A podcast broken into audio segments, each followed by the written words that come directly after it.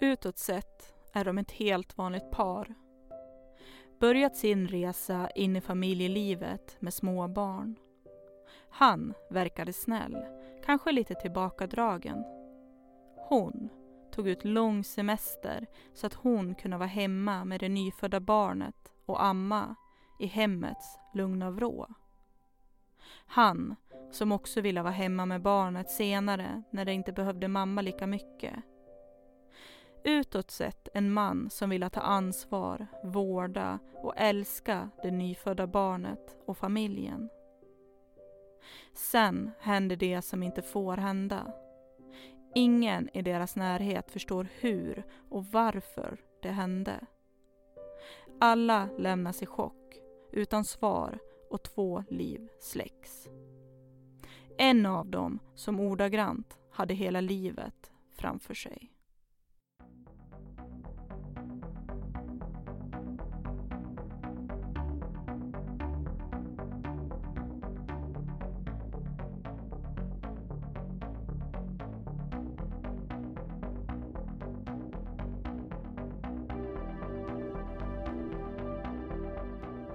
Hej och välkomna till Svenska mord. Jag heter Sandra Durst. Äntligen har jag fått min nya utrustning och jag hoppas att ljudet är bättre nu. Innan vi kör igång så önskar jag att ni går in på iTunes och recenserar podden. Det skulle betyda mycket. Vill ni nå mig så finns podden på Facebook och Instagram. Ni kan även skicka ett mejl till svenskamord@gmail.com. Jag vill även påminna er om att det finns en möjlighet att bli Patreon, whoop whoop, så du kan stötta podden för några kronor per månad och samtidigt få ta del av bonusavsnitt då och då. Vill man hellre betala per avsnitt och bara ta del av vissa bonusavsnitt så kan man gå in på Podbean och söka upp podden och sen betala för de bonusavsnitten man vill lyssna på. Tack snälla för ert stöd. Länkarna ligger i avsnittsbeskrivningen. I veckans avsnitt så kommer jag ta upp ett mycket svårt fall. Ett fall som rör barn och grovt våld. Är ni känsliga så råder jag er redan nu att inte lyssna vidare. I mitt arbete med det här avsnittet så har jag fått tagit många pauser och lagt ifrån mig fallet i några dagar för att tänka på annat. Fall som rör barn är alltid svårare att ta sig igenom, helt enkelt. I det här avsnittet så kommer jag berätta om en man som väljer att ta sin fru och deras nio månaders gamla dotters liv på ett sådant brutalt sätt att kroppen och hjärtat verkar av bara tanken. I det här avsnittet har jag valt att ändra en del av namnen på de inblandade. Här kommer avsnitt tre, morden i Dalby stenbrott.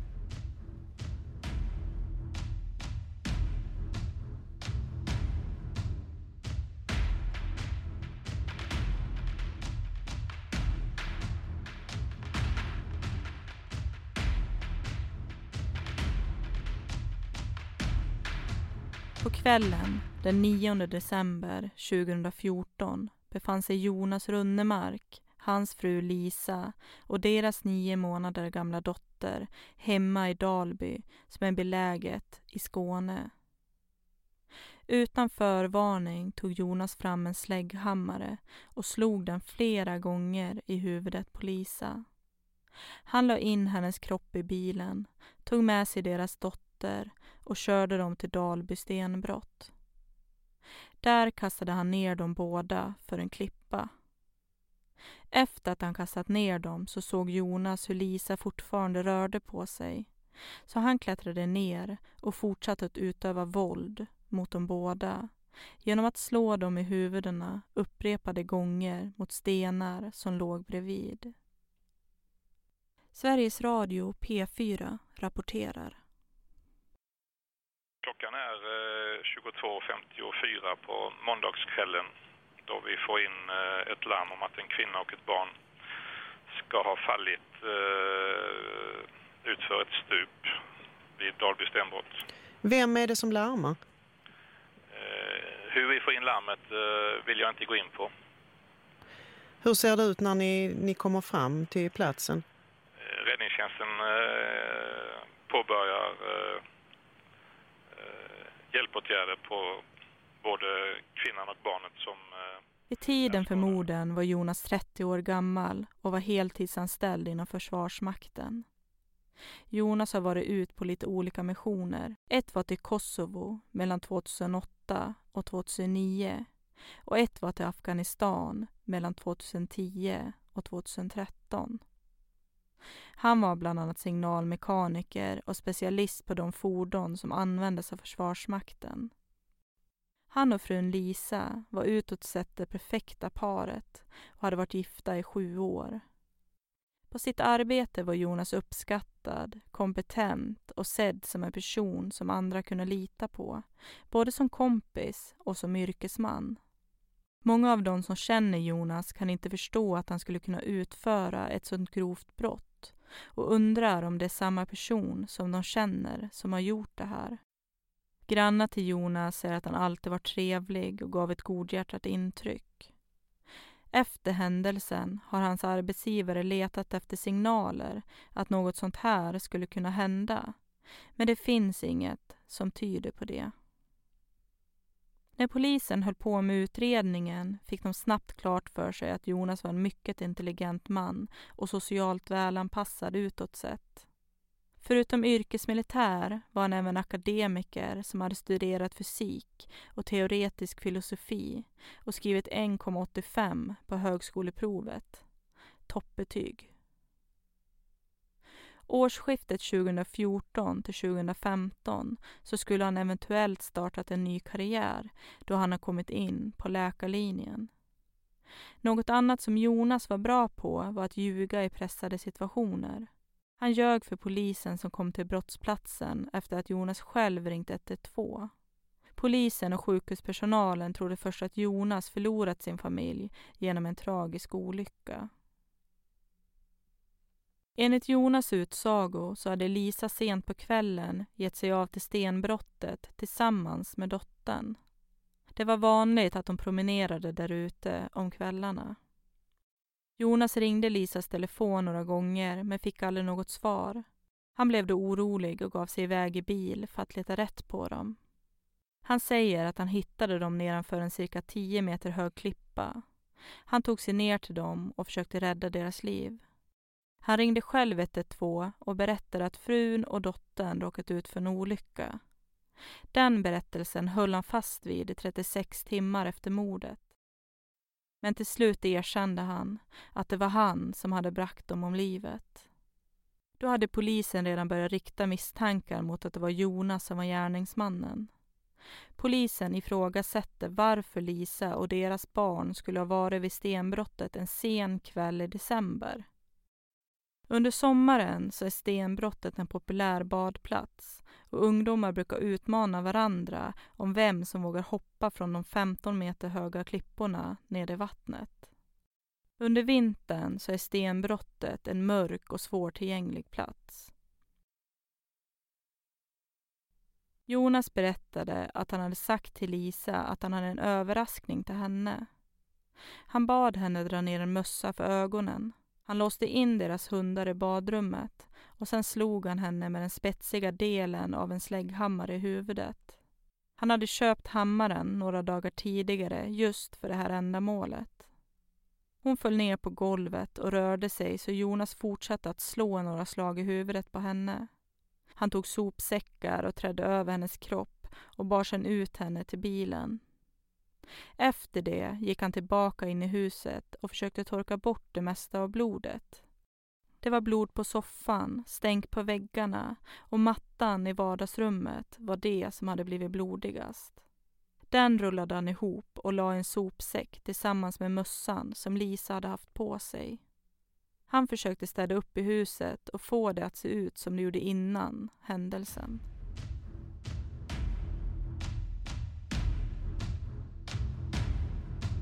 När Jonas hade städat gick han upp för att hämta dottern. Han klädde på henne och satt henne i bilbarnstolen och körde till Dalby stenbrott. När han kom till stenbrottet bar han Lisa över axeln till kanten av en klippa och kastade ner henne. Han gick tillbaka till bilen. tog ut sin dotter och kastade ner henne från samma ställe.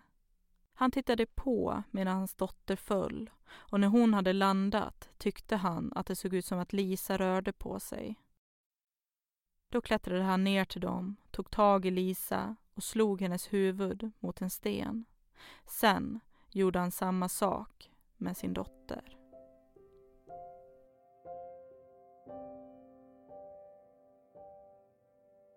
Efter det så tog han sopsäckarna ur bilen och sprang hem. Väl hemma slängde han säckarna och ringde till Lisas telefon två gånger. Han kan inte förklara varför. Han lastade in familjens hundar i deras andra bil och åkte tillbaka till stenbrottet. Vid det här laget hade han bestämt sig för att säga att Lisa och dottern hade råkat ut för en olycka. Han hade med sig spolarvätska och rengjorde den första bilen med den och försökte dölja de blodspår som fanns på platsen. Han gick ner till dem igen och tyckte att det fortfarande verkade som att de levde. Han säger då att han får någon form av sammanbrott och ringer då 112 och säger att Lisa och dottern råkat ut för en olycka. I samtalet med 112 så kan man läsa hur Jonas förklarar hur Lisa måste ha hoppat ner för klippan med dottern i famnen. Han förklarar att Lisa har ett stort hål i huvudet och att hon jämrar sig. Även dottern har blod på sig. Hon gråter och spyr, enligt Jonas. Larmoperatören kan också höra hur barnet jämrar sig och gråter. Jonas berättar att de båda andas och verkar leva, men att de är mycket skadade. Larmoperatören ber Jonas låta dem ligga kvar, men att han ska värma dem. 23.31 ankommer den första polisbilen till platsen. Väderleken under natten beskrivs som uppehåll, några plusgrader och att det blåste rejält. Man sätter Jonas i en polisbil medan polis, ambulans och brandmän jobbar för att stabilisera Lisa och barnet. De körs in till sjukhuset och Jonas vill följa efter. Polisen kör även in honom till sjukhuset. Vid 01.35 meddelas det att Lisa avlidit. Barnet avled 02.45. Obduktioner visar med stöd av utredningen att både Lisa och barnet dog av skador gjorda av trubbigt våld mot huvudet, av en annan persons våldsverkan.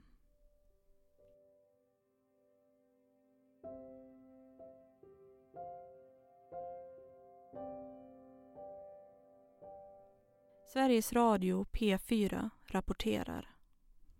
Efter två dagar så erkände han för polisen och berättar att han har haft tvångstankar. Men det kan också finnas ekonomiska motiv till morden. Förra sommaren så tecknade paret livförsäkringar men beloppen ändrades i efterhand, förmodligen utan att hustrun visste om det, säger kammaråklagare Helena Lundström. Det vi kan se är att hon verkar ha känt till att det ska tecknas eh, en livförsäkring för de båda två. Sen har värdet på den ändrats. Likaså så har det tillkommit ytterligare livförsäkringar som hon då inte ska känna till alls. Men enligt advokat Per Skånberg så ville mannen inte själv få några pengar och han slutade också att betala premierna före mordet. Jonas har berättat att han på sommaren innan morden förfalskade Lisas namnteckning och tecknade två livförsäkringar och höjde beloppet på en tredje utan att hon visste om det. Vid tidpunkten för morden var hon försäkrad till 6,5 miljoner kronor. Enligt tingsrätten är uppgiften om varför Jonas tecknat livförsäkringarna vaga. Jonas medger att han tecknat och höjt försäkringarna för att få ut de pengarna när han mördat Lisa, men inte att han själv skulle ha pengarna, utan att de skulle gå till en kompensation till antingen deras gemensamma dotter eller till Lisas släktingar.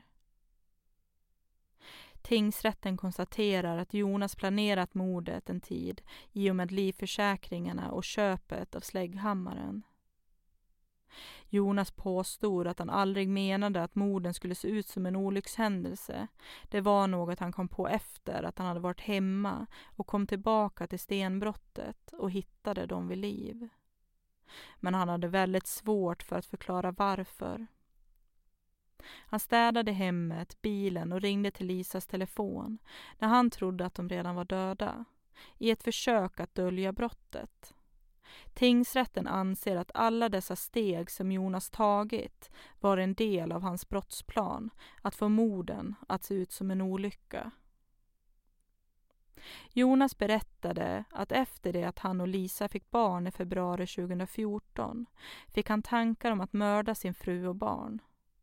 Det var tvångstankar som kom och gick, men ju mer han försökte att bekämpa dem, desto mer växte de. Han sökte aldrig professionell hjälp med dessa tankar utan självmedicinerade med medicin han beställde på internet och med att dricka alkohol. Han påstod också att han gått i tankarna om att ta sitt eget liv och hade ett vapen för detta. Men det var ett vapen som enligt honom inte var kraftfullt nog. En annan tanke han haft var att döda en främmande person, just för att bli kvitt tvångstankarna. Han hade beväpnat sig med kniv och åkt till en annan ort, men hade inte kunnat genomföra den planen. Anledningen till att han inte sökte hjälp för tvångstankarna och självmordsplanen var för att han skämdes så mycket för dem. Man gjorde en rättspsykiatrisk undersökning av Jonas och den visade att han hade begått brottet under påverkan av en allvarlig psykisk störning och att han vid undersökningen led av en allvarlig psykisk störning. Undersökningen visade att Jonas aldrig varit i kontakt med psykiatrisk vård men att han sedan var liten sett sig som ensam och avvikande. När brottet begicks uppfyllde han kraven för atypisk autism med återkommande depression med atypiska symptom. En person kan ha symptom inom autismspektrumet men inte uppfylla alla kriterier för att få diagnosen autism eller Aspergers syndrom. Då kan diagnosen istället bli atypisk autism. Sveriges Radio P4 rapporterar. Tingsrätten anser att det här var en planerad handling. Mannen hade köpt hammaren i förväg och ett halvår tidigare så tecknade han livförsäkringar för höga belopp för hustrun som hon inte visste om. Och dessutom försökte han dölja brottet i efterhand genom att städa hemmet och bilen och när han ringde SOS och larmade så sa han att det var en olycka. Mannen har själv förklarat sina handlingar med tvångstankar som han drabbades av för ett år sedan. De rättspsykiatriska experterna har varit oeniga om hur allvarlig hans psykiska störning är. I den första undersökningen som gjordes var slutsatsen att han var allvarligt psykiskt störd och därför borde dömas till vård istället för till fängelse. Men Socialstyrelsens rättsliga råd anser att han kan dömas till fängelse och att hans störning inte är allvarlig. Och den bedömningen ska väga tyngre, vilket också Lunds tingsrätt låter den göra. Tingsrätten bedömer att Jonas ska dömas till livstidsfängelse trots att han enligt den rättspsykiatriska bedömningen led av en psykisk störning. Rätten anser att morden har varit väl planerade och att det inte finns några förmildrande omständigheter som gör att rätten kan ge ett tidsbestämt straff. Jonas planerade mordet och hade avsikt att döda. Man kan se att han inte varit impulsiv i sitt handlande. Så om han har haft en psykisk störning vid tillfället så kan man inte se att den störningen ska påverkat hans agerande då. Rätten ser bara försvårande omständigheter för Jonas. Man ser även att Lisa och dottern fått utstå mycket lidande i samband med att de mördades. Jonas överklagade till Högsta domstolen och menade att han borde dömas till ett tidsbestämt straff då han anser att han lidit och lider av en psykisk störning. Högsta domstolen står då bakom tingsrättens dom och Jonas livstidsstraff står kvar.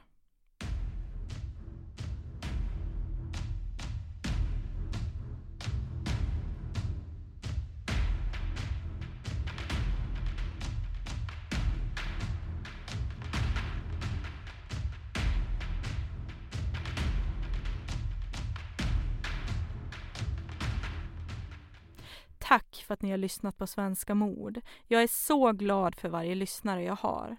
Gå in och recensera podden på iTunes. Det betyder så mycket. Tack! Och sen skulle jag även vilja tacka min fina vän Hanna för att hon har hjälpt mig med researchen till det här avsnittet. Hon har även hjälpt till att skriva delar av avsnittet. Tack Hanna!